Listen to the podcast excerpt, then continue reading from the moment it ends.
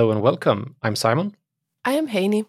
We are Knee Deep in Tech, covering the latest from the IT industry with a specific focus on Microsoft and how to get actual value from technology. This is episode 242, recorded on October 25th, 2023. You will be able to find this and our previous episodes on kneedeepintech.com, iTunes, Spotify, and on most podcasting platforms. Question Which podcasting platforms aren't we on? And how can we be sure that we are on most podcasting platforms? I'm not sure. Are you asking that for me? I, I, I think we're thinking. asking our listeners, maybe. Yeah, Let us know you if we're missing. ex- Exactly. If you can't find us on your favorite podcasting platform, let us know. But the likelihood of you listening to us then is probably rather slim. Slim to none. Yeah. So we um, we have lost Alex. I think he is in Bavaria, if I'm not mistaken. Uh, and That's I'm actually in. Oslo, Uh huh. Yes. and you are at home. I am at home. Yeah, a little more broken than last time. Yes, I might have gone snowboarding and uh, fallen down and broken my fall with my hand and fractured Broken, my wrist. broken, broken your fall with your hand. I think you broke your hand with your fall. That's a good point. Mhm. But you know, you like it would be smart not to like reach out with your hand when you're falling because they kind of snap easier than other parts of your body. So you should Yeah, roll but- when you fall. yeah, exactly. You should roll. I think that if we were So I'm still naming, Still working on that. yeah, if we were still naming our uh, episodes, I think you should roll would be would be good. I think that is applicable to IT as well. I, I think so too. It's very applicable. It's just Yeah. easier, I think, in that context. Yeah. So That is um, surprising. yeah, first and foremost, thank you to everyone that attended our sessions at Data Saturday and uh, Data Minds Connect a few weeks ago now. Um, it was great to meet our listeners and to get your input. So we hope to be back at some other conference or user group in a near future. Yeah, it was really fun to do it with a live audience and get some comments Yeah. our topics that we were discussing. But uh, if you want to leave to- uh, comments on our topics that we talk about in these episodes, you're more than welcome to reach out on social media and email if you if you want. Uh, that also goes if you want to be part of a episode or if you have a topic you want us to talk about. But uh, Oh, I was thinking good. before we we started recording that we have a relatively low amount of news items, so we might be on time this time. And now we're already talked about your hand uh, and a bunch of other things for 10% of this episode. So, what about getting going? And you have some um, news from the world of Microsoft Azure. Yes, let's let's get going. So the first one is kind of an interesting one. It's not maybe so impactful for people, but it's maybe something that I wanted to highlight as something that might be happening in other places as well. So for example, for virtual machines, kind of the default configuration you have for them has been quite uh, static for quite a long time. But actually now there was an announcement that they will be changing or or retiring the default Mhm. outbound rules that they are using currently and actually kind of defaulting to a more secure way from the get-go. So they are Hmm. pretty much saying that they are moving towards a secure by default method. Which with virtual machines, since we rely so much on networking for security on those, it makes sense that then the outbound access isn't open to everything. Because right now the default outbound is that you can reach the internet in Mhm. whatever way you want. Yeah. So that won't be retiring very soon, but that will be changing. Well, it says uh, 30th of September 2025. So it's still quite a ways to go, and it doesn't affect you if you have existing virtual machines, only new virtual machines. But it will be interesting to see if this will then kind of come through to other services as well. Mhm. Uh, because there's some services where I've been like, why is this the default setting? Like Mm. the less secure option of the things that is there. So, for example, for storage accounts, you can have either um, HTTPS enabled or not. Mm-hmm. Mm-hmm. And like, why would that default to not being enabled? mm-hmm. so yeah. it's kind of one of those things where you wonder a little bit like why. Maybe the secure approach would be easier for people that they don't have to tweak so many things and ensure that settings are in the right place. Hmm. But so so what will happen is that any new VM you create after the 30th, 13th of 30th of September in 2 years time won't be able to access the internet, only internal network resources that you connect that VM to.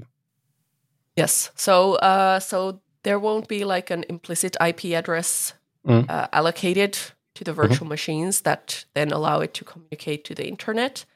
Yeah. Uh, but of course, if you want to still have that outbound internet access, it will be mm. there will be a way way to enable that. I don't know yet what that will be, but mm. uh, that is possible.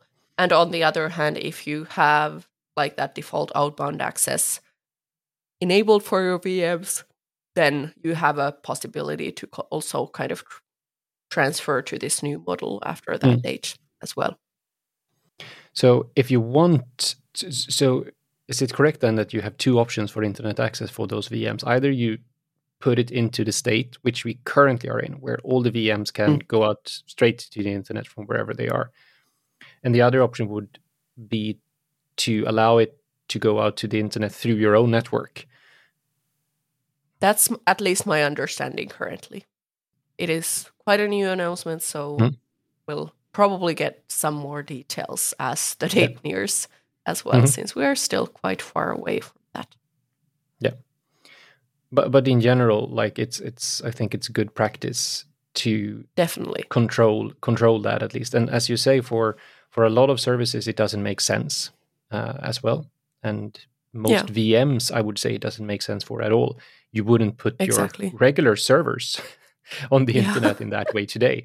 They would probably go through some kind of firewall or something similar to that. Yeah, exactly. Exactly. Cool. But we, we still have a few years to go before that. Yeah, uh, exactly. That it's not happening right now. Two years. Yep. So you, everybody has plenty of time and time exactly. to figure can, out how this even works. Yeah, if you're listening to this very early in the morning, like we are recording this relatively early in the morning, uh, if you're listening to this early in the morning, you can go back and sleep for a few more years uh, before something will actually impact you. and uh, like Amy said, yeah. it will, will only impact new VMs. Exactly. Then another small bits of news, more like a new pricing tiers. I have actually two of these new pricing mm-hmm. tier capability things available. So uh, for Azure API management, Mm-hmm. this has been one of my, I'm not sure, uh, uh, pet peeves about mm. what, how cloud services sometimes aren't so cloud natively, seemingly something. so with API management, you can essentially uh, have an API gateway where you manage uh, how your APIs are published and have documentation and and kind of a place where people can test them out and find mm-hmm. that find everything that is necessary for those. Mm-hmm. And one of the issues with API management has been that there has been only like three or four different pricing tiers that you can choose from. And only three or four pricing tiers. And people tell me that Microsoft 365 licensing is complicated. That's true. But the issue there has been that it hasn't been until kind of the premium pricing tier where you get all the virtual network integration support.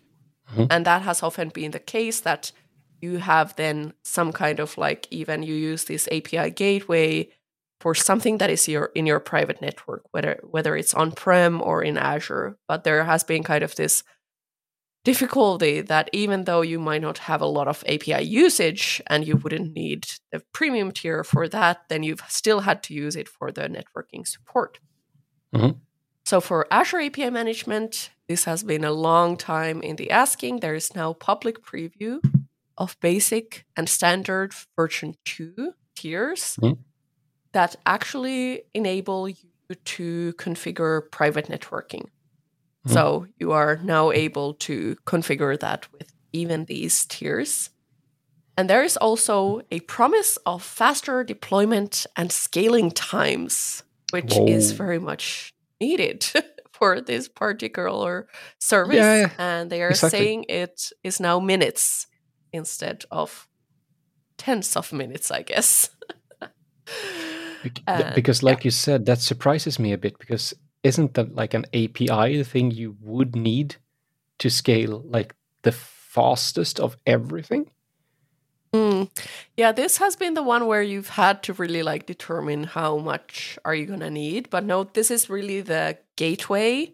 Mhm. Normally, Mhm. you don't put kind of the API logic into it. Maybe some some like some things that need to happen between the actual service that then provides the API itself Hmm. and the gateway.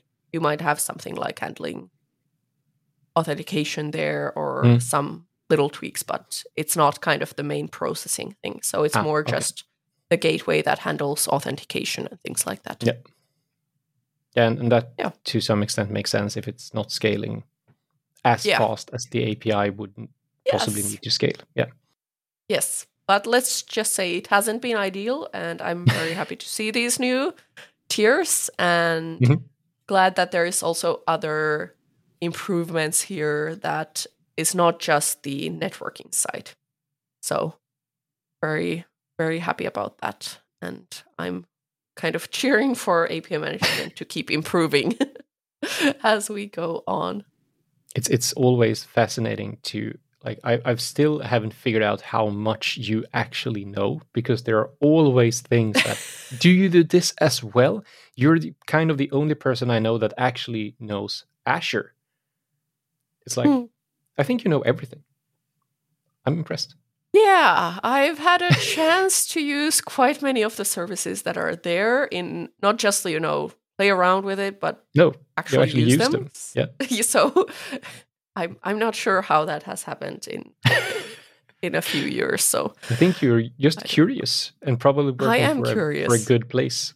yeah, and it's kind of like I want to figure out if there's some way to break things. So that's also So so always so fun. that yeah, so that's what you do. You try every single Azure feature and try to break it, and once you have broken it, you move on to the next one. Yeah, exactly. And people Exactly. call me the chaos service of Azure. Yeah, yeah, I can help you out in that. Thank you. and you had one more news item on new SKUs, right, Heini? Yes. So a couple of episodes we talked about new tiers uh, for Azure Container Apps, and there is actually now a kind of another update here, which is that you can get Azure Saving Plan for Compute for Azure Container Apps, and this is kind of the reserved instance model we've had for virtual machines and so forth. And as was, I was actually looking into this, I was wondering have they renamed that to Azure Saving Plan? But I wasn't 100% sure while, while I was digging.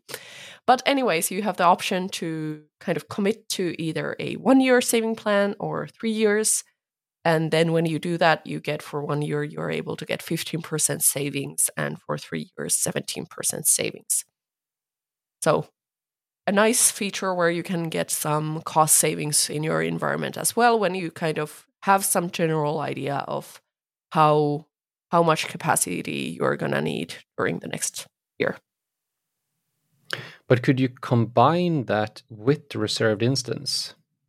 So if I know that I will spend X amount of dollars in Azure, could I add on top of that that I know out of these spendings I will actually use container apps to this extent and therefore get a discount on that or, or are Yeah, they two well- separate things? Well, as I said, I am wondering if Azure Reserved Instance is now Azure Saving Savings Plan for Compute Ah, okay, as a yeah. name. So, Mhm, but mhm, anyways, mhm. with that, it's always has been uh, resource specific. So, Yep. for example, if you use virtual machines, you do that within the virtual machine context and say, I will use this uh, this th- tier virtual machine uh, for the next year. And it, at least on Yeah. the virtual machine side, it hasn't been fully, uh, you know, locking you into that one. So you don't like say this particular virtual machine is this one that is allocated to the reserved instance. It is kind of flexible behind the scenes. Yeah. So, yeah, that is the last topic. So then I think we have some news items from your side. Yeah, of course. Um, so we'll we'll actually start with something I know a lot of my customers at least have waited for, with the um, latest update to Windows 11, so the September 2023 update. Microsoft is now introducing new ways of signing into Windows. Mhm. So finally, you will actually be able to sign in using your phone, which we have been Oh. able to do with Microsoft accounts for a while, but now we can do it with Entra ID accounts. So you can use passwordless sign in using the web sign in feature in Windows Ah, and actually sign in to a device using your code on your phone. That is cool. Uh, so you, yeah, uh, and super useful because Mm. that means that you actually can log into, like, say, shared devices uh, using your phone and not knowing a password. Where and Yeah, that's in the instances where you do not know the password, you haven't enrolled before. Um, this also enables support for um, temporary access passes. Mm. So where you, as let's say that you are a uh, manager and you have a temporary hire, and you want the, the, that person to sign in, you can actually grant them a temporary access pass to sign into a machine, which enables them to write their um, username uh, and then a, a temporary access pass like a PIN code or similar uh, to to sign in. They don't need to have a password. They don't need to know a password.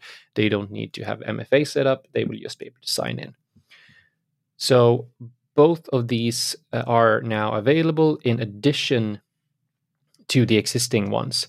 And this also means that you actually can remove even the option of signing in with your password in Windows. Oh, All right. So where you have if you have your Windows 11 sign-in screen, you have the options of do Windows Hello, PIN code, all of that. You can now remove password as an option.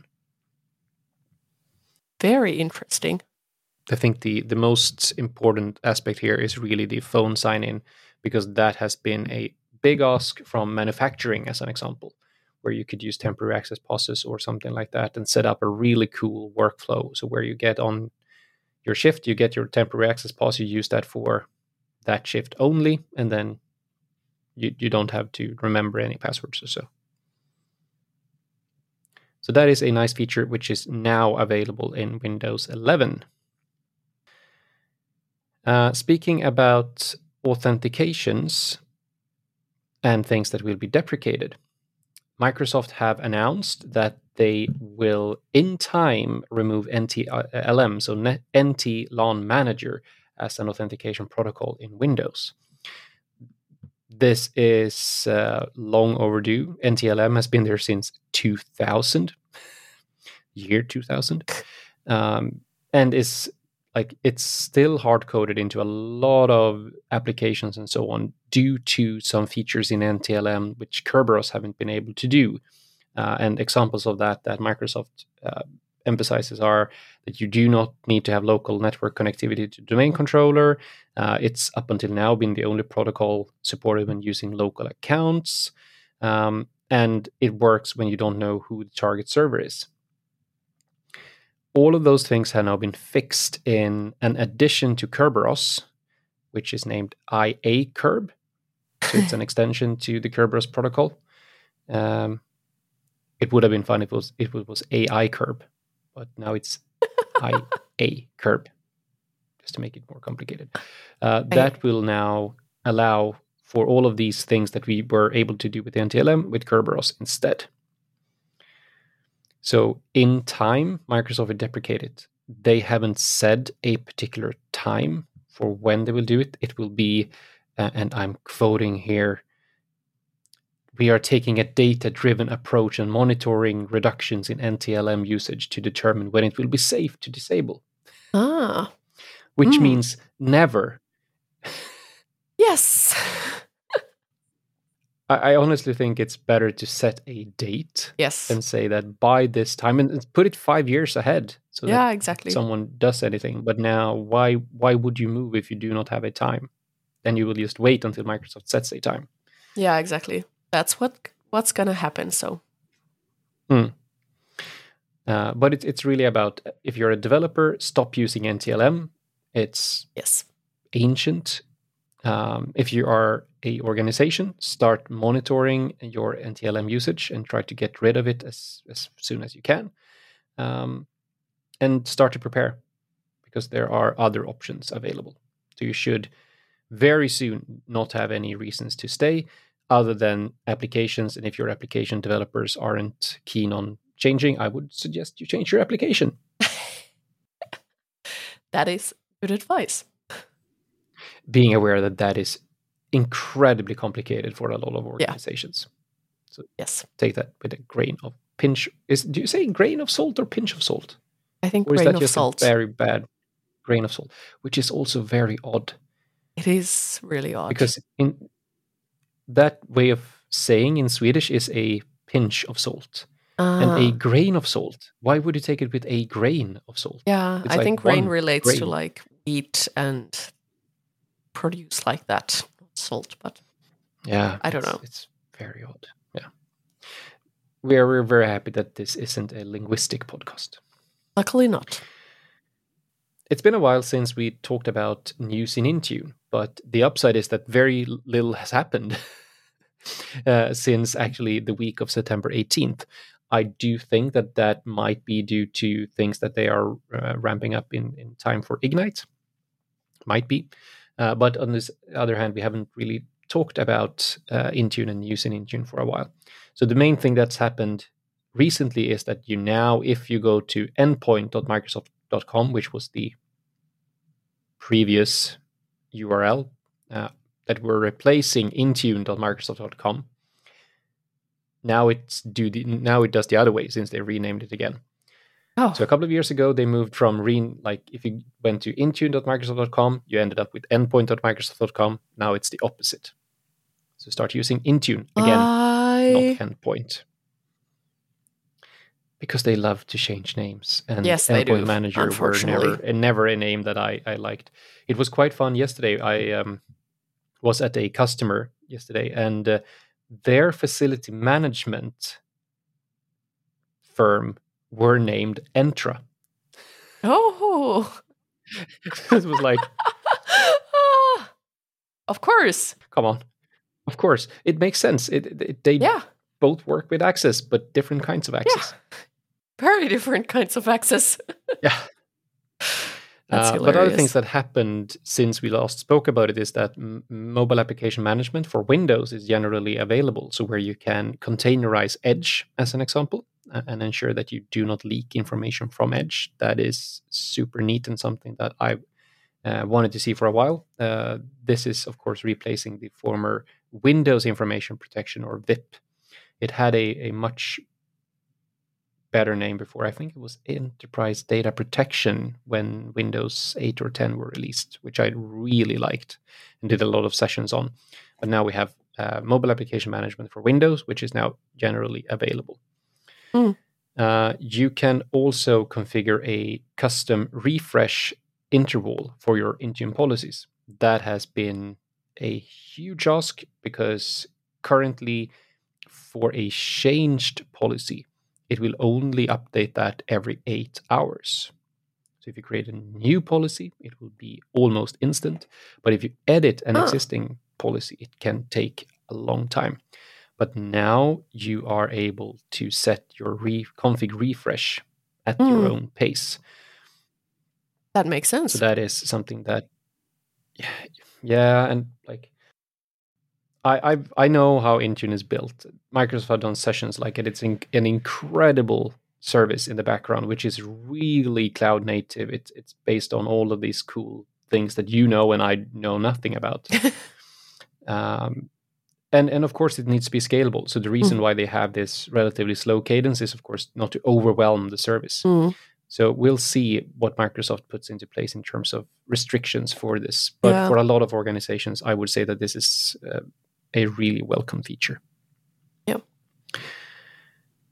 We also got remote help on Mac OS. So that's something that's been also a huge ask. So the ability to remotely connect to Mac OS devices. It's supported on um, 11, 12, and 13 currently.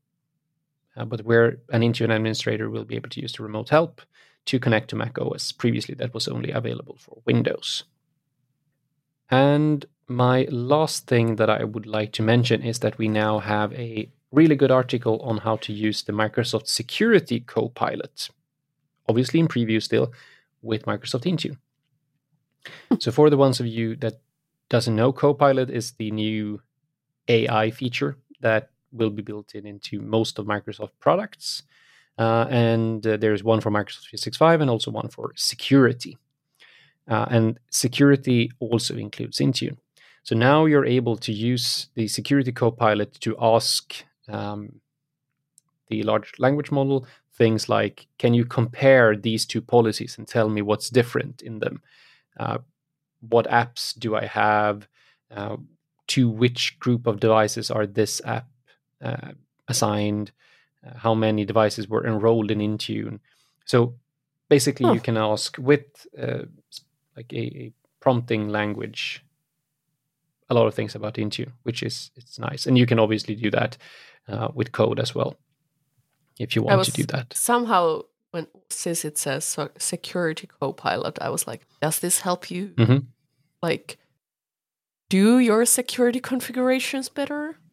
Maybe it does, like by proxy, but but you know that's not maybe the first purpose of it. More like being able to discover your data. Yeah, exactly. Currently, it's focused on um, general information, policy targets, specific devices. So tell yeah. me about this device or tell me about this user's devices. Uh, and you can compare things. So currently, you could not do things with it. Uh, so basically, create a policy that does this or that. It wouldn't be a surprise if that came at some point, but currently it's about querying oh. the data, and not taking any actions. Um, and I do think like if you if you look at the bigger picture, the most obvious use case for this within the security sphere is obviously like if instead of writing KQL in Sentinel, you can actually ask Defender, mm. um, tell me what's happened on this device the last 30 minutes or something like that. So we'll yeah. we'll probably get back to the security copilot in a later episode. Yeah, very interesting. But with but with that, I think we might be on time. Yes, I think so. Yeah. So uh, I think it's time to end, and uh, we will be back next week with a focus segment uh, brought to you by uh, myself and and Heini. Uh, and uh, meanwhile, please reach out on social media or via email if you would like to add something. Um, but until then, have a great week. Take care. Bye. Bye bye. Thank you for listening to this episode of Knee Deep in Tech. Deep Tech is a bi weekly technology podcast hosted by Alexander Arvidsson, Simon Binder, and Heini Hilmarinen. If you have any feedback, questions, or would like to be part of an episode, please reach out to us on social media or via email at podcast at kneedeepintech.com.